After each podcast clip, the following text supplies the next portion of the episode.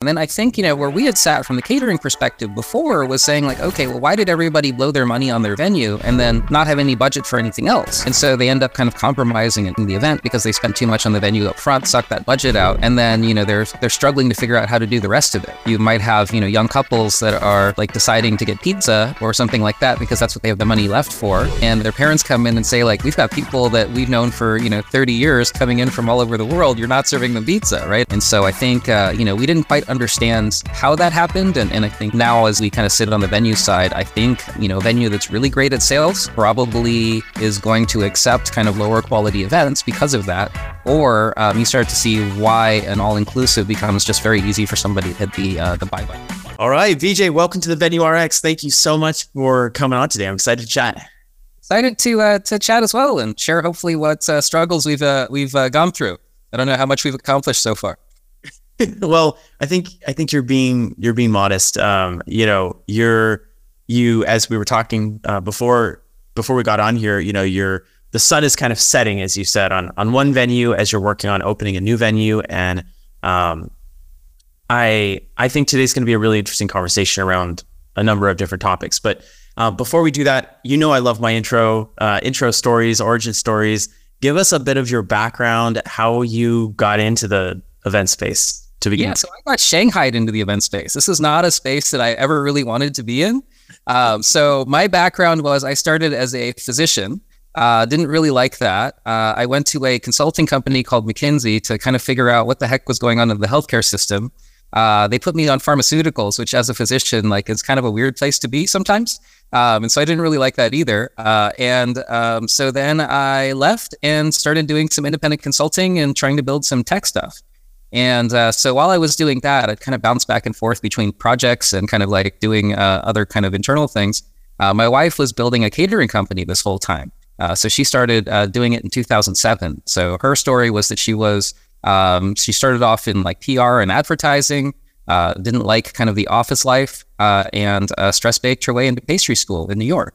And so when we, when I took her up the coast and gave her the trip up to California and said, "Hey, we should move here," um, she was like, okay. Um, and uh, and then she started her catering company. Uh, it kind of like started at the very beginning in New York, and she moved it here. Um, and then uh, that's what she's been doing the whole time. So she's been growing it. I've been helping out with like the website and stuff like that. And then uh, during COVID, uh, things were rocky enough that she brought me in, and uh, been working uh, for her uh, for the last few years. Very cool. Okay, so well, she started, you said in 2007. I mean, that was before another substantial, uh, you know, time of upheaval in the country financially with events. You know, um, in 2008, 2009, you know, there's a there's obviously quite a bit that happened. Did she was her business young enough where it didn't really feel the impact of that? That's exactly it, right? She grew up not knowing what good felt like. So that was where she found her initial customer base. And so I think that's where, from a catering perspective, we're a little bit different than most full service companies um, in that we've al- always hung on to kind of a delivery piece of that business. And uh, we have um, some things that, you know, tend to work um, with less chefs and less equipment and kind of things like that. And so uh, we really kind of designed a, a range of things that uh, we can do uh, to fit in different circumstances. And I think a lot of that came from uh, walking into 2007, you know, people were really looking to do very different things than they had done before. And so flexibility was what mattered. And so we've kind of maintained that thought on kind of flexibility in a diverse uh, portfolio of different things that we can sell to people. Uh, that makes a lot of sense. As you, so she's building this business, you're doing your your own thing. Pre-COVID, you were not involved at all. Is that correct? Uh, pre-COVID, I was I would do projects. And so, uh, in my background, I think uh, where I came from was I would do, say, a project with a large uh, rental company. And uh, we would work on all these things called like lean and uh, operational efficiency and kind of things like that, right? We would start to bring all this tech stuff into the industrial world. And then I would come home and uh, we would look at kind of the way that the business was being run and go like, oh my gosh, like, why do we have no data? Why can we not tell what's going on here? why are uh, you know, chefs running around uh, without kind of understanding like what their productivity levels are, kind of things like that. Um, and so, uh, one thing that became a project was how do we bring all these tools from these other industries kind of into our industry uh, more on the catering side uh, because we didn't have a venue um, until COVID.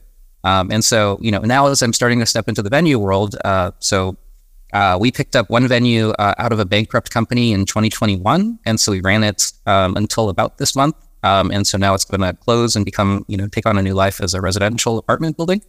Um, so we've kind of had one venue story kind of play out, and then meanwhile, in the last couple of years, we've uh, been renovating this beautiful um, historic church in uh, downtown Long Beach, um, and so we've been on the more of the construction and kind of setup end of that one.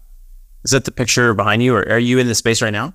Uh, no, that's the picture behind me, and so it's uh, it's this gorgeous twenty three thousand square foot building. Um, it was a church built in nineteen thirteen by one of the architects that built a lot of LA's uh, iconic properties of that time. Uh, and uh, for some reason, he did a series of Christian Science churches, and so that's uh, the building that I'm in. So it's you know very kind of square, very Renaissance, kind of even, um, and has a, from what I understand, one of the largest non-hotel ballrooms in downtown Long Beach.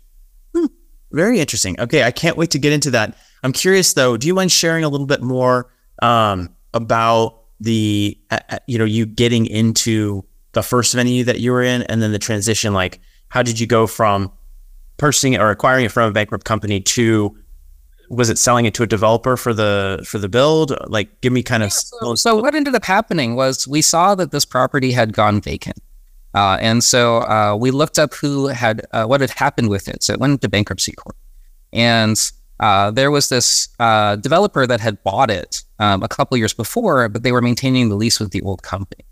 And so um, what we were able to do is after they had uh, realized that it was going to be vacant for a while, as they figured out how to do their construction, get their permitting, and kind of things like that.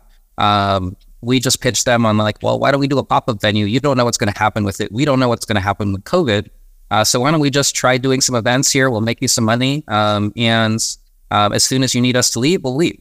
You know, just tell us which dates you have available, and as, as soon as kind of that's over, then that's over. And so that was the deal that we had, and um, it ended up going. We thought maybe for six months, and it ended up going for a year and a half. Nice. Okay, so longer, and you use that as almost an extension of the catering because you were doing food in house. I'm assuming from the catering company.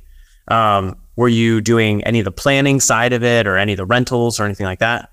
Yeah, so we were a, we were a full service caterer, and so what this allowed us to do is instead of go off to somebody else's venue, is also start to sell our own venue, right, and as an exclusive. And so this was the beginning of our just a foray into um, having an exclusive venue. We had already identified at this point the uh, the church in Long Beach, and so we were kind of in the discussions to um, to get that one. And so uh, that that's kind of been uh, these two projects have kind of been where I've spent a lot of my time in the last uh, couple of years. Got it. Got it. That makes that makes a lot of sense. As you are transitioning from just doing catering to now catering plus venue, are there some things that you that kind of immediate immediately hit you in terms of maybe misconceptions that you had or surprises that maybe you've encountered Oh, of course. So I think the first thing for us is that when we came in with catering, we thought, oh, venue, like it's going to make, you know, venue plus catering, it's going to be super easy, right? Like all of all of the customers are going to be the same. Uh, and we realized like as a venue, you have a very different mix of customers than you do as a catering company.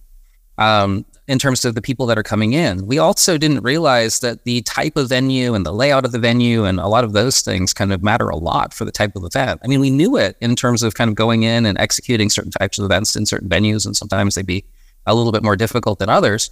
Um, but we never really thought about it on the sales side, where you know now as a customer is walking through and seeing the space, they're envisioning kind of how their event how their um, their event is going to go, and they're going to select certain venues based on kind of like how they look or how they feel or whatever. So I think we we knew that um, intellectually. We didn't really understand that from from a sales perspective.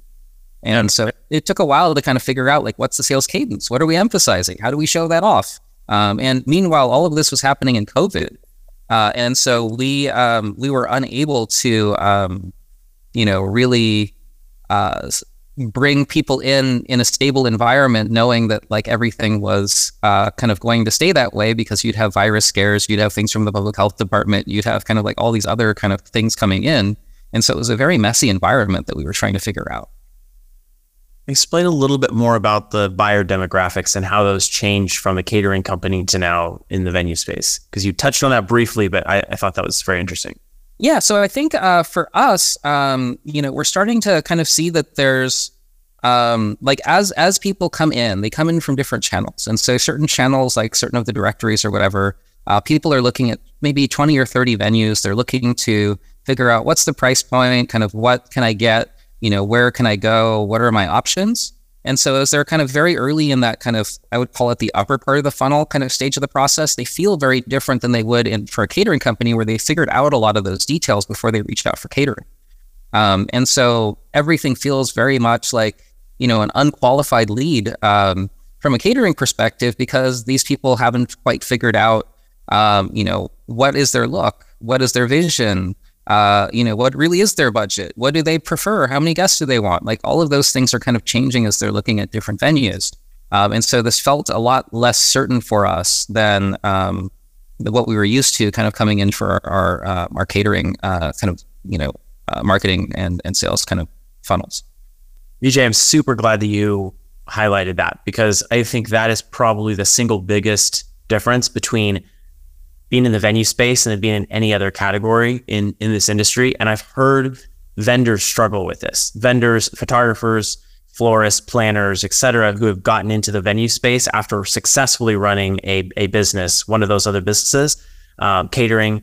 And I can relate to that as well because, you know, with the five venues that we manage, it's like you get in and I always ask the people that I'm touring, hey, where are you at in the venue process? Where are you at in your wedding planning process? And a lot of the time I'm getting, hey, this is our first tour. Hey, this is our third tour.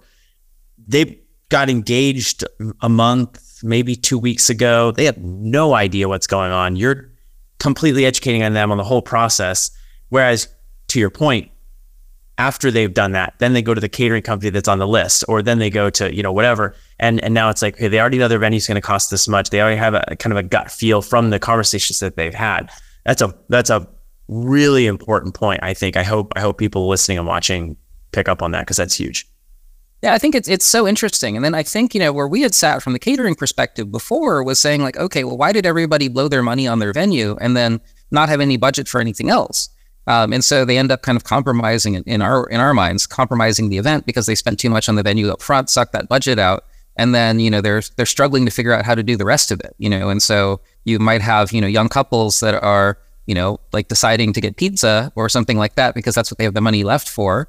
Uh, and their parents come in and say like we've got people that we've known for you know 30 years coming in from all over the world. You're not serving them pizza right? And you start to see these um, you know these these types of uh, uh, family dynamics play out. And so i think uh, you know we didn't quite understand how that happened. And, and i think you know now as as we kind of sit on the venue side i think uh, you know a venue that's really great at sales um, probably is going to accept kind of lower quality events because of that. Or um, you start to see why an all inclusive becomes just very easy for somebody to hit the uh, the buy button.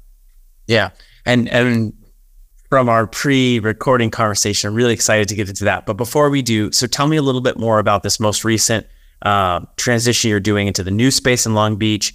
I know you described the building a little bit, but what is your um, your intention going into it? Is it going to be more all inclusive? Is it going to be, are you leaving the building as is? Are you modifying things? Give me a little bit of a, an unpack on that. Yeah, so uh, the venue, uh, so we can talk a little bit about what we, uh, it took a while to get um, the venue that we have, uh, in that we had to go through the zoning process that took it from a church um, to uh, an event venue. And so as we went through that process, a couple of things that we really fought for were um, having outdoor space. And so we have about 6,000 square feet of uh, outdoor space that we can use for assembly. Uh, and um, having um, the other thing that we did was we flattened the floor. And so it was a, a an amphitheater setup uh, of about a 6,500 square foot room. Um, so that would hold up to 900 people um, to give just a little bit of color uh, in pews. Uh, and so what we did is we then flattened that floor and have turned it into a ballroom. Uh, and so uh, that that allows it to kind of function as a catering space. Um, and so that's that's kind of our setup. And then we have kind of one smaller room downstairs. It's about 2,500 square feet. Uh, a couple of foyers that are about 800 to 1,000 square feet each. a couple of ready rooms, uh, a production room in the back, and then we have um, we're putting in a uh, about a 4,000 square foot kitchen. What what drove some of those decisions in terms of in terms of style? Like, did how did you decide? Hey, we want to do this church versus buying a barn somewhere or going in more of a rustic direction? Yeah, so where it came from was we were originally just trying to figure out like what was happening in the real estate market during COVID and was there something that we could pick up that would just kind of make sense. And as we went through that, we were kind of looking at do we get a kitchen? Do we get a venue? We're not really quite sure. Um, we found we just walked into the space. Uh, the first reaction was there's no way this is possible. Um, and uh, then we kind of went further into the discussion, realized, well, it wasn't really possible, but we could figure out a way to make it work um, with our parents' help and kind of things like that. And uh, and so we got in over our heads. And um, you know the uh, the thing that kind of came out as we walked in, and it just took our breath away. It's a, it's a space that's got 30 foot ceilings. Um, it was built, you know, 110 years ago. You can feel the history. You can feel kind of the energy. You can feel a lot of things uh, as you walk in. Um, and I think, uh, you know, we just walked in, fell in love, and said, "We'll figure this out." Or, you know, as as I like to say, my wife said, "I love it. You figure." So sounds about right. uh, I love it. Okay, so you're you're in the space now. You flatten the floor, large ballroom space um, getting ready areas, kitchen, all ready to go. Is this where the catering company is going to be working out of for events that are also not associated with the venue? Or are you kind of closing the uh, outside catering stuff that's not going to be associated with the venue? Are you kind of closing that off? Yeah, so I think uh, a lot of this stuff isn't quite certain yet. So we have our the, the majority of our customer base is in West LA from a catering perspective, and so we'll maintain a kitchen up there. Um, what what happens as we come down here is a we have a space that can you know, potentially seat you know 500 people uh, often. Uh, we're about a mile from the convention center in Long Beach, and so we expect that we'll have uh, a fairly robust uh, you know offsite corporate catering business uh, just coming off of some of the traffic from the convention center and some of the hotels around the traffic the, the convention center um, because it is a, it is a large kind of event um, area in downtown Long Beach, um, and uh, I think the um, the other vision that we have for it is uh, when we walked in, we realized this is one of those spaces that could be iconic. It has kind of that feel, right? It's not going to be so. So verandas uh, in Manhattan Beach we loved, but it was very much a beach house. It was you know a place where locals went. It wasn't something that you were going to bring people from all across town and have them say like, "Oh my gosh, we have to go to that place." It was very much a like if you're in kind of the five or ten mile catchment basin, you know, you wanted a great event space by the water, like that was kind of one of the ones that would kind of come up in that mix. Um, and so this one, um, we think has the ability to be, you know, something that is visible kind of beyond LA. And so that's that's kind of where we think there's a, an opportunity potentially to go into that luxury market or you know something along those lines. And and I think that's that's where I think to our pro and con, um, we're not setting up more of the assembly line that would probably make it easier to sell. We're, we're putting something together that would allow for a lot of creativity and customization um, because that would be how you're able to access that luxury kind of planner in that luxury market.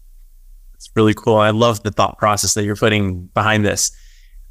Talk to me a little bit about the the process of working with the city, um, zoning. You you change zones. I mean, um, you're in California, so you know I I can imagine maybe a little bit more complex than other parts of the country. Uh, share what that process was like.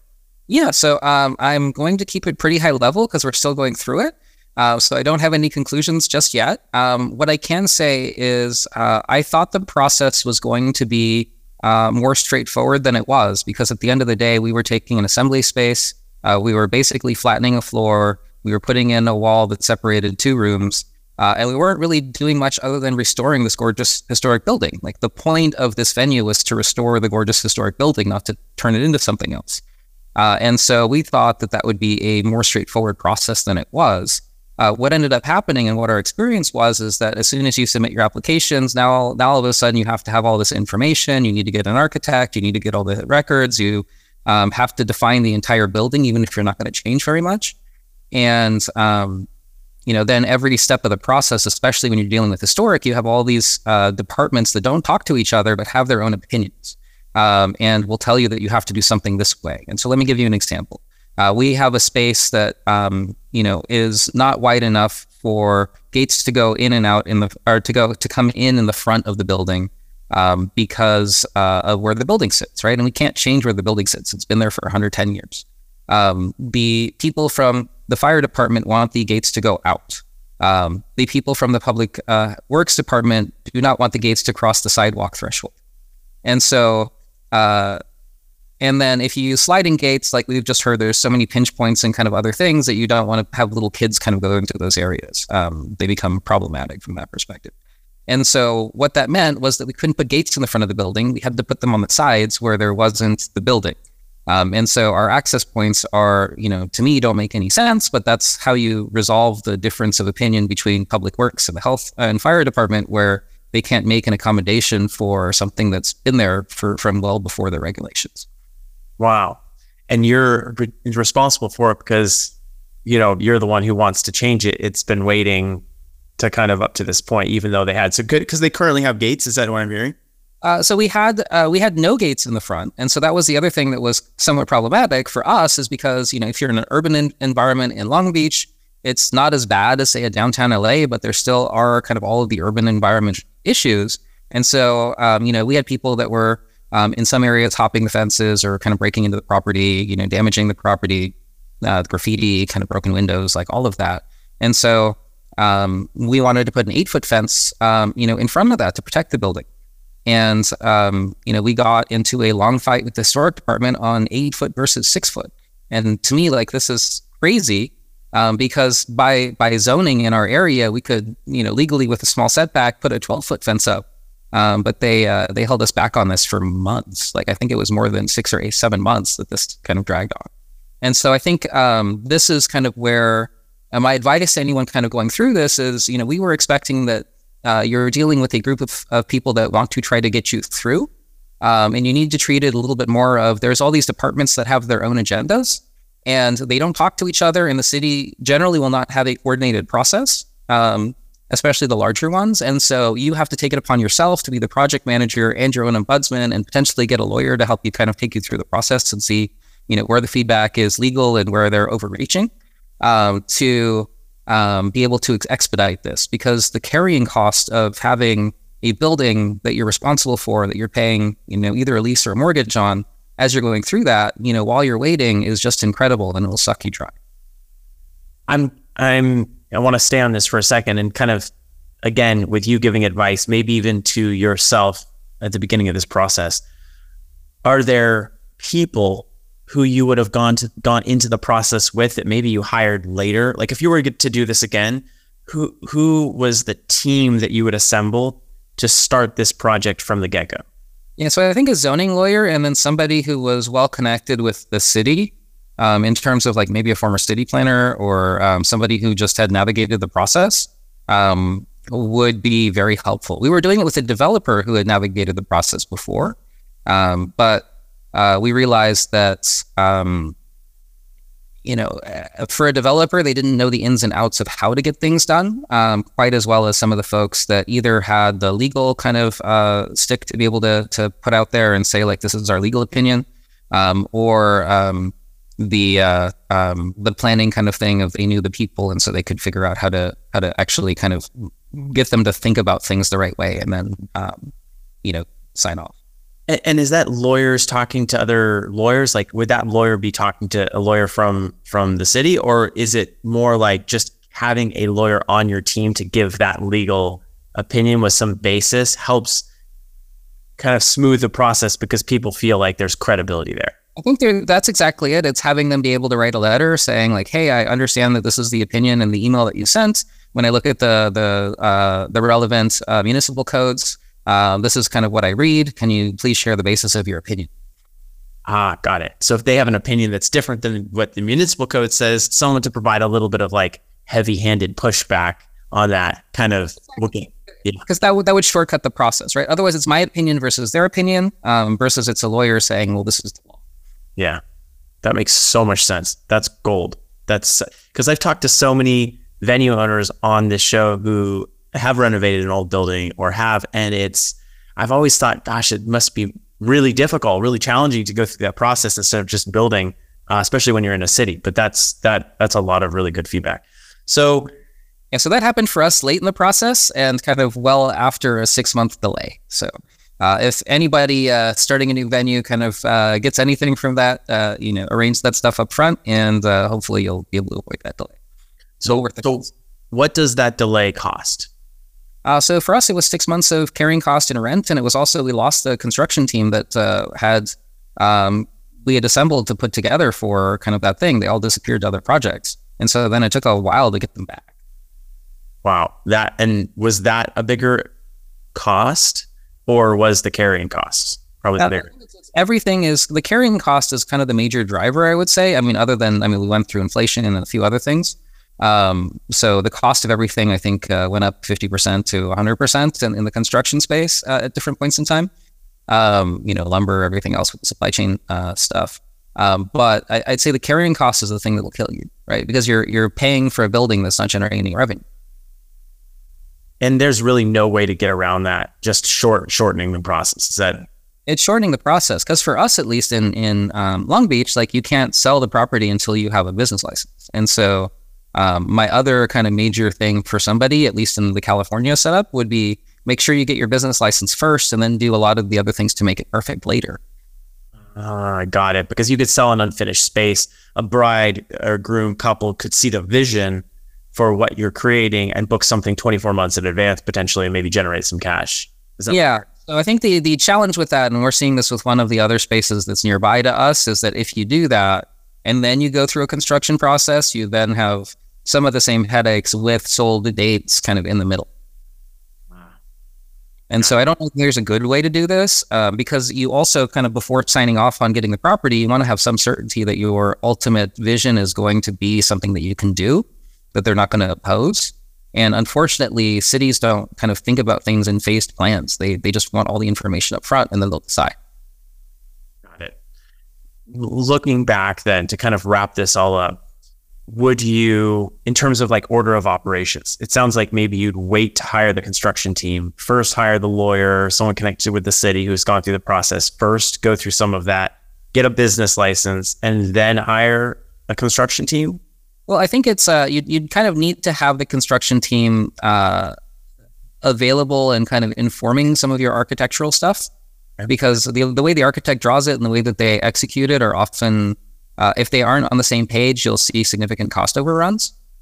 Uh, because the architect will draw it and it's kind of like, well, it'll kind of look something like this. We had this with a ramp or it was like because he drew it in a way that uh, used concrete and rebar instead of like a wood platform, it ended up being probably uh, two or three times the cost.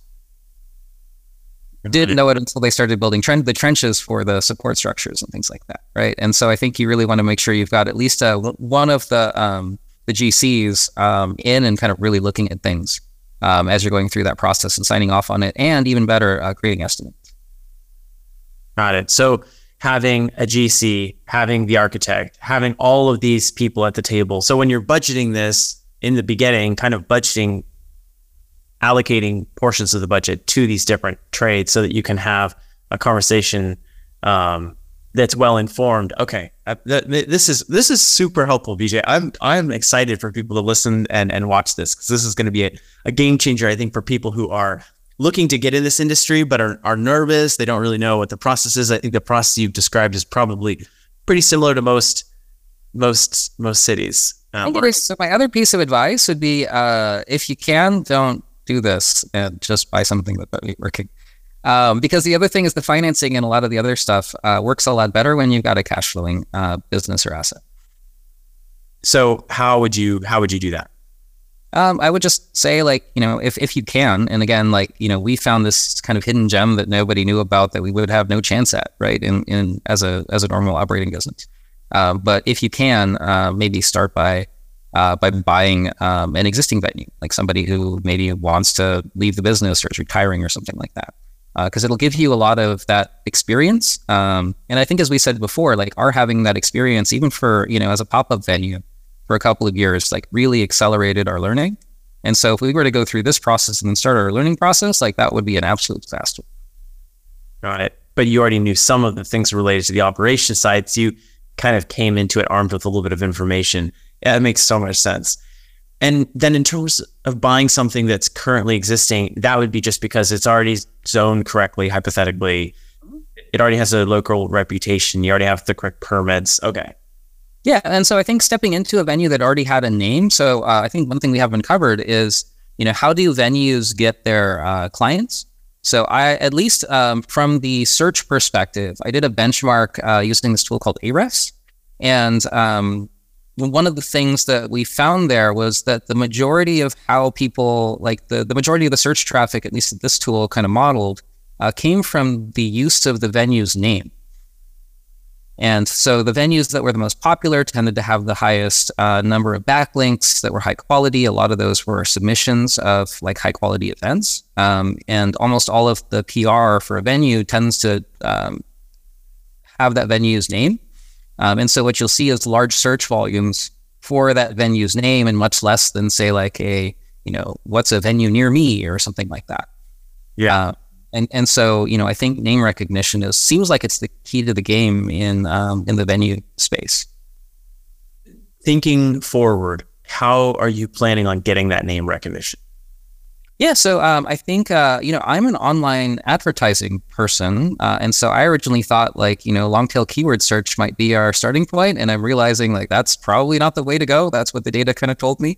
Um, so we'll do a little bit of that, but probably not as much the focus. I think for us, a lot of it uh, is doing the in-person stuff, bringing in planners, uh, bringing in uh, people, having open houses, um, you know, just filling the space with people, uh, especially locals, uh, so that they can start to talk about it and people from, you know, the different segments that we're trying to attract. That's so powerful. I'm glad you, I'm glad you mentioned it. I think across the venues that I've uh, managed, been involved with, heard about kind of the more the details of the feedback of the local community saying, wow, I didn't even know this was here, or wow, I didn't even know this was a venue, are, I think, the biggest detriment to, to people really accelerating their businesses. If they could get more of the local community in and talking about it, whether in person or online, that's a key to success. I, would agree with that. And I think that's where kind of the more mass market you are, probably the easier that is because you could do tours and people kind of are good fits and kind of like all of that. I think as you start to go up into the premium and luxury st- uh, segments, a little bit harder because now you need to bring in people that are uh, going to be a little bit more targeted um, if you want to have a high kind of return on the effort uh, early on. And so I think you know how to get that targeting is is something that we're actively working. For. and then even in that luxury space, a lot of it is more referrals from event partners mm-hmm. Or partners like someone, if you're in the luxury space, it's going to be a uh, relative of someone whose family works at a firm and the firm is going to use like a DMC or something. So it's going to be one of those things where it's like, we highly recommend this one. They're well put together, looking for some of those things that that targeted demographic is, is looking for. Yeah, and I think you know the, the challenge I think in, in that part of the market is a lot of the uh, incentives kind of take you to hotels. Um, so I think uh, as an independent, it's figuring out like what are the the non hotel kind of strong points that you have, and um, being able to uh, kind of put yourself in that. So let's talk about this. Um, what what you shared a little bit before the creative versus convenient quadrant, and I'd love to dive into that kind of your hypothesis around that. The way that you explained it to me pre pre show was wonderful. And so could you share a little bit about that and let's let's kind of dive into that conversation? Yeah, so I think this is something I'm testing. So in my mind, uh, I had one of my um, one of my new sales hires ask me uh, after we went on a venue visit, well, so how does this kind of space work? Um, and kind of why is the venue owner that we were talking to really pushing towards having like a more set package? uh, for catering and things like that. And, uh, you know, when he had this kind of beautiful space. And so uh, I was trying to put that together. So I came, I'm a former consultant. So I came out with the two by two because, of course, we have to, uh, can't help ourselves. And so I, I put creative against convenience uh, is kind of where I ended up because I was trying to figure out like, how does the blank canvas and the all inclusive uh, make sense, especially when a lot of the blank canvases are warehouses. And so those don't look the same as the high end venues. And so I ended up with a two by two uh, it's creative against convenient. And so at the low end of both is what I call a constrained canvas. Um, and so this tends to be a lot of government property, some of which are really great, right? But they just have a lot of rules. They have a lot of restrictions. They might not have good loading access or uh, spaces. Uh, the people that are selling them tend to be a little bit less interested because it's not their skin in the game. It tends to be like some sub sub subsidiary of some department somewhere, and so they kind of look at it as a little bit more painful to to deal with. Um, and then in some places they've kind of you know uh, actually put together a department to kind of set it up, but then you know they've got a lot of city rules and regulations and other things that they they need to kind of stay within county rules or and things like that. So I call that more of a constrained canvas, something that actually has some really nice potential, but tends to be pretty cheap um, and attra- attract uh, an audience that's willing to put up with a lot of uh, headaches. Yeah. Things like maybe a 90 day booking window or something. um, there's um, a, um, I think on the, the more convenient end, um, so on the high end of convenience, but still fairly low, creative is the all inclusive. And so what we've tended to see there is that they attract a fairly narrow band of people because they've operationalized the process so efficiently uh, that uh, they want to uh, more or less, you know, you can have any car as long as it's black, kind of that that mentality. And so you'll see these weddings that look almost always almost exactly the same because they use the same vendors, they use the same uh, displays, they use the same tables, they use the same, they have the same menus, right? Like, and so it's plug your you know wedding into this, uh, you know, onto these rails here. Um, you know, uh, we talked with one of the the larger kind of companies in the space that does this really well, and you know, they refer to themselves as the Target of you know uh, wedding venues. Yeah. Um, you know, and so you know, I think I think that that that model and that that kind of definition makes sense for them. Um, and then I think as you add creativity, so if you're on kind of the creative side, um, but less convenient, you've got this blank canvas, so you've got this open space with nothing there. Um, and you know, a lot of times when you have these warehouses or other things, they're not really built to be event venues. Um, and so, how do you load? You know, where do you cook from? Uh, how much equipment do you need to bring in? Like all of these things end up being a, a fairly big hassle sometimes. Um, and so that's where you see people sometimes default to like say food trucks or something like that because they don't have to deal with all of the, the details of moving parts. Um, which I think you rent a venue and then you have a timeline and then you bring everybody into the parking lot to wait for hours for food. Like doesn't make sense to me, but I'm a caterer, so that would be that would be my viewpoint on it. Um, I know everybody else has their own. Um, and then um, on the uh, the last end of the high convenient, high creative is what I call a creative canvas, and I haven't heard too many people talk about that where you've got these higher end properties that are very attractive. Uh, they have a lot of the infrastructure um, kind of put in almost like Lego pieces, but they allow for you know planners to come in. They allow for uh, different types of vendors to come in. They they might be um, more accepting of like ethnic. Uh, uh like some of the ethnic weddings or things like that, where you've got the Indians that have very different kind of needs, or Jewish people that have very different needs, and kosher catering and kind of things like that. Um, and so, in my mind, that's more of a creative canvas where they help you kind of solve some of those things rather than just say, hey, you know, totally on your own, like you figure it out. We've never, you know, we'll act like we've never done one of these. I'm curious where, so not in, in this point, not talking about the client, not talking about the client experience at all. Strictly speaking, from a venue owner perspective, what's the easiest to do? Uh, I think the easiest to do is probably the blank canvas at the beginning. And that's why I think you see a lot of people start there. Yeah. Um, and then, oh, I'm curious about then on just layer on top of that and then extrapolate a little bit. So easiest, which do you think is the most profitable or where you're going to get the most business? Sure, kind of maybe. It depends on, I think, where your revenue streams come from. And so I think if you're a pure play venue owner and all you do is take a venue fee, uh, you're probably going to not mind if you have smaller events that don't add so much wear and tear and kind of create so much uh, parking and kind of other issues. Um, and so I think that's actually not a bad model if you're just looking at it as a real estate play. Uh, I think what tends to happen is people look at all the money going into the events for different other service lines, whether they be floral or catering or rentals or something like that, and they say, huh, I should, you know, expand into one of those things. Uh, and so that's, I think, where you get that uh, that question of do you become an all inclusive and try to you know lock it all down and take all that revenue for yourself and kind of control it um, and have a very easy sale, which is I think kind of the the model for all inclusive. Um, but you know realize that it's going to be feel a little bit more retail, a little bit more mass market. You know, or do you want to do something that's a little bit more complicated, uh, which is kind of the high end kind of creative uh, model, where you then have to figure out, okay, well we've got these things, but people are going to want to swap them out and uh, you know, we've got um, you know higher end food and beverage, and so that's kind of where you see people generally get like an alcohol license and get a bar and kind of things like that, um, because uh, those can sometimes be uh, help you um, especially for the larger venues, kind of get uh, better margins across the whole thing because now you're looking at uh, not just the rental for the property, but you're also looking at um, you know selling events, you know, with you know a full service set of uh, of things. Profit margins on each category, hundred percent. What what questions would you ask yourself to determine that if if making money is the goal? Because um, I think we have a lot of guests on the show who maybe own family businesses, maybe they do own a ranch, maybe it's a rustic property, something like that. We also have inner city type venues that would listen, and you know, it's a building, it's a warehouse, just like you're saying.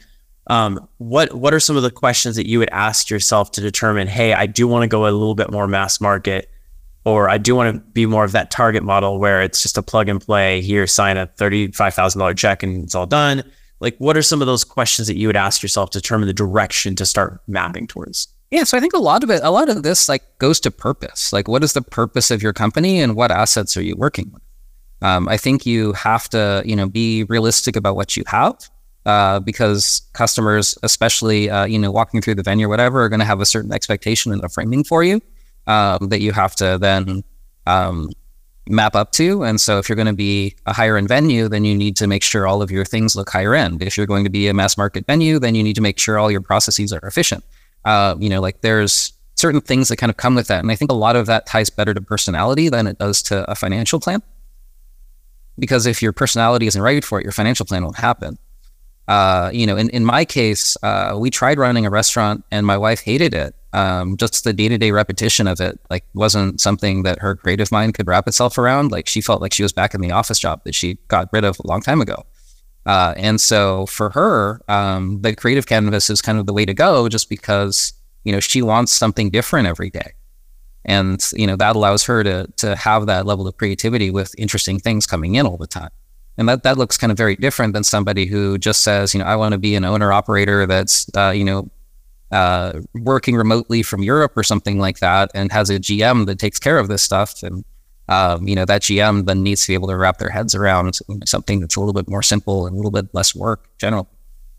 Vijay, I think you've touched on something that is extremely important for venue owners to think about. And I don't think that enough people think about it. I don't think enough people start there. I think maybe they think about it once they've gotten into it. But initially, it's either kind of love and passion for the industry or money like hey this is a great you know there's so much money that goes to weddings let's do this. And tack on a real estate play it seems like maybe there's some longevity there with the type of investment it would be. And then you really get into it. But i think without analyzing yourself first and to your point like that corporate job that your wife left that restaurant version of the new thing felt started feeling a lot like the parts that she didn't like about the corporate job and so for venue owners, that could be very easy. Like, hey, let's just, you know, we're in the city, we're going to move out, we're going to buy a ranch, and we're going to do this. Well, how much of your actual personality, you know, who you are, are you considering when you do that? Because you very well could end up, it will look different, but it'll be very similar. And you'll end up three, five years down the line spending a ton of money, hating it, and maybe not being able to shift and pivot as quickly because you're working for yourself, you're in it. Instead, yeah, where it's like, are you looking for a job? Are you looking for a creative project? Are you looking for, you know, a financial return? Like these are different elements I think you should kind of think about as you set up, well, what are going to be the requirements upon you uh, as um, you uh, develop out your process? And, and the more you want to not be a part of uh, the events that are in the venue, probably the less uh, creative you want it to be, because that's where a lot of the, um, like the uh, higher level of management kind of needing to be pulled in kind of comes. I want to push back on that just a little bit. Do you think though that the creative, like like where do you think the market is right now? Do you think they want creative, and so would you actually be helping yourself by adding as much creativity as you could? Uh, I actually think. I mean, just based on our the lead streams that we've gotten, I think there's different channels, and so I think if you're looking at like the directories or you're looking at a lot of online, um, until you get a reputation, I think mm, the vast majority of the market, so the mass market, so 80% of the market, you know, wants something that's simple. They want to know how much it costs. They know weddings are expensive. Um, they want to know exactly kind of what they're getting into, and they don't want to think about it that much. you know, maybe they'd like to, maybe they like the Pinterest board, maybe they like the social media, but when they start to get into it, like, do they really want to hire a full service planner? Do they really want to um, kind of assemble their own vendors? Like, there's a lot of people that just are like, let's get married and, you know, put that thinking into our honeymoon. Um, you know, and then I think there's a lot of other people that then say like, hey, this is, you know, one of the most important events of our lives. Uh, if they have the kind of young person's perspective, it's that, you know, we're getting married and it's kind of the kickoff to our life. If they have, you know, someone uh, a little bit older's perspective, it's usually like the, oh, it's going to be one of these great chances to see our families and friends, uh, reconnect with people we haven't seen forever. Um, this is going to be the group of people that we'll be kind of connected with for the next 20, 25 years. And so, you know, let's make sure that we uh, say hi to them all and then uh, it's easier to visit. Um, so I think, um, you know, if you realize like that's what you want and, you know, oh, they're, you know, it's the same for parents, you know, they haven't seen all these people in forever. And so like, it's a good excuse for them to kind of bring them out. Like then, then you start to see something where you want to tell the family story. You want to tell your own story. You want to make sure you treat your guests in a way that they remember from something else. Like, and, and I think that's kind of where some of these more kind of creative, um, endeavors go. And then, you know, I mean, I hear at the very, very high end of the market, some of these things are just flexes of like, you know, they do these things because they can. Yeah let's just spend a million dollars because you know we're gonna do all this ice sculptures and mapping and all everything.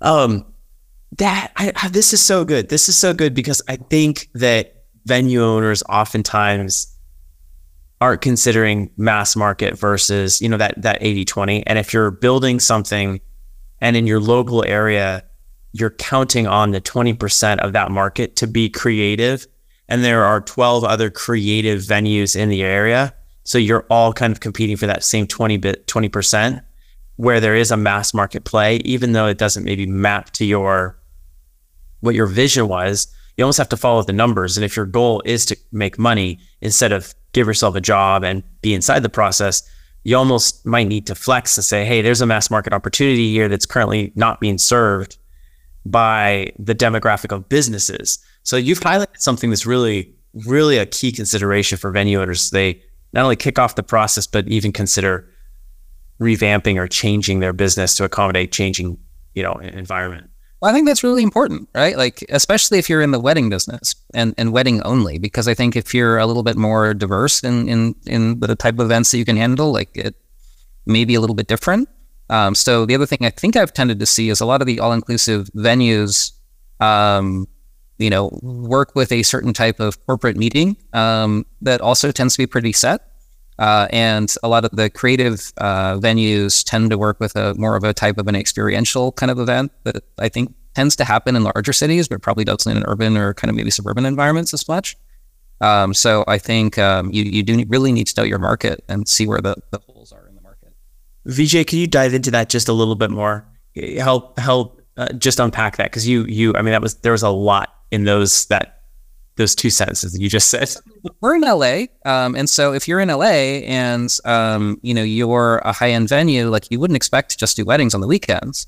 Um, you know, you're going to expect to be part of filming. You're going to expect to be part of, um, you know, some of these big corporate activations, some of these influencer events, some of these uh, product launch rollouts, uh, a lot of those types of things. Um, and so, you know, I think your space needs to reflect um, you know, not just kind of what you're going to be for a wedding, but potentially, you know, what you're going to be for the other days. And I think if you're in more of a destination kind of rural area, you're probably not going to get as many of those opportunities. Or if you do, you probably really need to seek them out. And that might be more like corporate offsites or things like that. Um, and so again, like where you are in the market or wh- where what happens in your local market and then kind of what you need to draw into your local market to make something happen versus it's kind of a default, I think matters a lot. Do you think corporate offsite is corporate offsite business is a pipe dream for rural venues or more rural venues? Um, I think it's a pretty good one for established conference centers right now. Um, like I've seen a couple of events there um, personally, just kind of going because you know, more remote companies will just tend to kind of plop things there. Um, you know, where we are in this kind of scheme of work from home and everyone's remote to now it's hybrid to sometimes, you know, some people have offices and some don't. Like I have no idea. Yeah. I think that that's all going to be played out. Because if you look at it from the offsite market, it doesn't seem as crazy as it did. If you look at it from the corporate occupancy market, like everyone's saying, that corporate real estate and office buildings are still pretty empty. Uh, so I think there's there's a lot of really strange things happening, but we'll just have to see how it plays out. I like how you said event centers. So are you talking about like um, something like a church camp that's in, you know, Tahoe? Is that what you're talking about? Exactly. Like I went to Kanuga in uh, Asheville, right? And so you know, it was set up as a church camp. You've got this like set of you know like uh, this uh, setup kind of down by the lake, and uh, you know they had 150 uh, you know people that were out there for for that event. Got it. Cabins, mess hall, the whole thing. Exactly. Yeah. Yeah. That makes that makes a lot of sense. Well, Vijay, I want to wrap here by asking the question that I ask every venue owner. I know it, it is your in between venues, but we're still going to ask it your favorite part and your least favorite part about owning a venue. And I'm really curious with your answer specifically because you are, like you said, to bring it around to the, the beginning, you got shanghaied into this. You're coming at it from a consulting mind, right? Um, and and the background I can I can sense the background from McKinsey playing in, and I can under, I can see how you're like analyzing this industry in a very different way than I've heard before, which I, I love. So, given that, what are your favorite things about you know venue ownership so far, and then your your least favorite things? Yeah, so I'll tell you a story of my favorite thing. Uh, we had uh, a bride hop up to us, um, you know, uh, at dinner uh, just somebody just hopped up and more or less said, ah, yeah, then gave us a big hug, right? And um, it was somebody who had gotten married kind of in our venue and had just come back from their their honeymoon. Um, and uh, you know, like like I said, the the venue that we're sunsetting, you know, was more of a local venue, and so we were just out to dinner, and uh, you know, she was so excited, and so seeing how she was still so excited, like after her, um, you know, after her uh, uh, honeymoon and after kind of the wedding had happened, and she was just glowing. And kind of this is a couple I had met on their tour, um, you know, at the very beginning. So I got to see kind of like they were kind of excited, a little hesitant, kind of, you know, at the very beginning, still trying to figure everything out. And then to see that, like, after the fact, it was everything that they had ever hoped for, and that they were really still, uh, you know, thrilled about the whole experience and just super happy with how everything went. Like, you know, emotionally, like, there's something amazing about that. So I think that's probably my favorite part about it. Um, I'll give you maybe an in between, uh, which is uh, from like more of a consulting and kind of tech person's perspective. I think a lot of the tools in the industry seem like they're a little bit behind, and so I think there's kind of like the um, there's an opportunity and there's a problem, right? In that I think a lot of the people in the industry don't know how to run uh, things efficiently. I think a lot of like how the processes are, are still kind of a little strange. I'm shocked that there's no dynamic pricing, uh, you know, in this space. Um, and so that's something I'm going to experiment a little bit with to see, you know, why why wouldn't you sell uh, venue off dates the same way a hotel does? It just kind of doesn't really make sense to me why the prices are so like PDF PowerPoint kind of driven. Um, so I'm probably going to learn something on that kind of rather than uh, figure something out, but we'll see. Um, and uh, you know, I think uh, in terms of what's the the downside to the industry, I think um, you know you've got a business that's very people intensive. And so I think every business that's very people intensive means that um, the challenges that you have oftentimes come from you know the different kind of people that you have the different needs on the people kind of like the requirements like the need to work saturday nights like you know a lot of those kinds of things and so you know i think in this world where um, a lot of people don't necessarily maybe want to work that way like it's been harder to find kind of the right people that are really excited about this kind of stuff. yeah, that's that's awesome. That's that's all of those things are very true. Um, good stuff. Well, Vijay, thank you. I appreciate you coming on the show today and just unpacking this your own uh, venue ownership journey as well as some of these other topics. I love the the creative um, versus convenient model and how you kind of like two by two it out. That's that's huge, um, and and I think that's going to really give a lot of inspiration for people as they're listening, considering building a venue, buying a venue, um, or even just a, an existing venue owner that kind of can now look at it with a new lens. So, uh, really appreciate you you coming on the show. I appreciate your having me. Thank you so much. This was yeah, fun. real real quick before we jump off, where can you shout out the catering company that you and your wife own, and do you have a name for the new venue yet? Uh, sure, yeah. So if you want to look us up, uh, both are on Instagram. We're at Bite Catering for the catering company, and we're at 440 Elm, so 440 Elm for the venue. And you'll get to see all our renovation pictures. Very cool. Awesome. Well, I'm excited to track with you. And uh, again, thanks for being on the show. Thank you.